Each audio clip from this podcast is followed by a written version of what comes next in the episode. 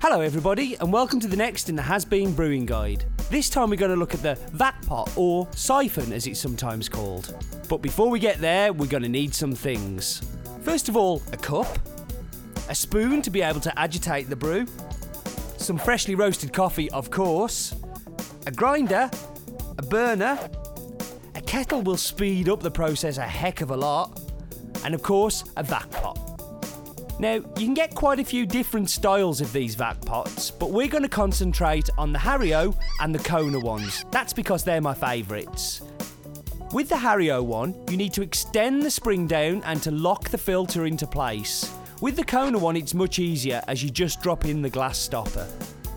While you're doing all that and popping the filters into place, it's best if you boil the kettle just before you're ready to start. Stop it at around about eighty degrees C.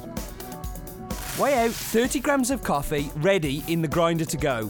The grind is set fractionally finer than you would for a Chemex or a V sixty, but not quite as fine as you would for filter.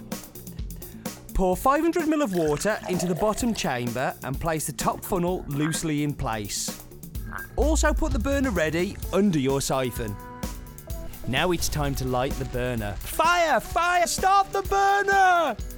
Now, if you have a temperature probe, now is the time to admit you're a geek and put it into the bottom chamber. If you don't have a temperature probe, shame on you. Now, when the temperature reaches ninety-two, remove the probe and drop in the top funnel. Now, this is where the scientist in me gets very excited, watching the water rise. Now, as soon as that water starts to rise, start grinding. And no, I don't mean in that way. When all the water from the lower chamber has risen to the top, add the coffee. Quickly stir and wet all the grounds and start a timer if you have one.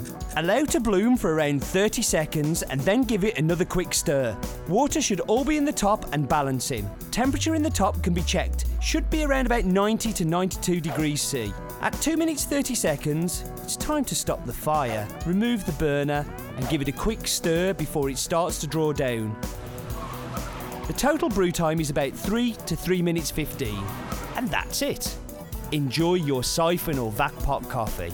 There's no more delicious way to enjoy your coffee than this, and I hope you enjoy our method.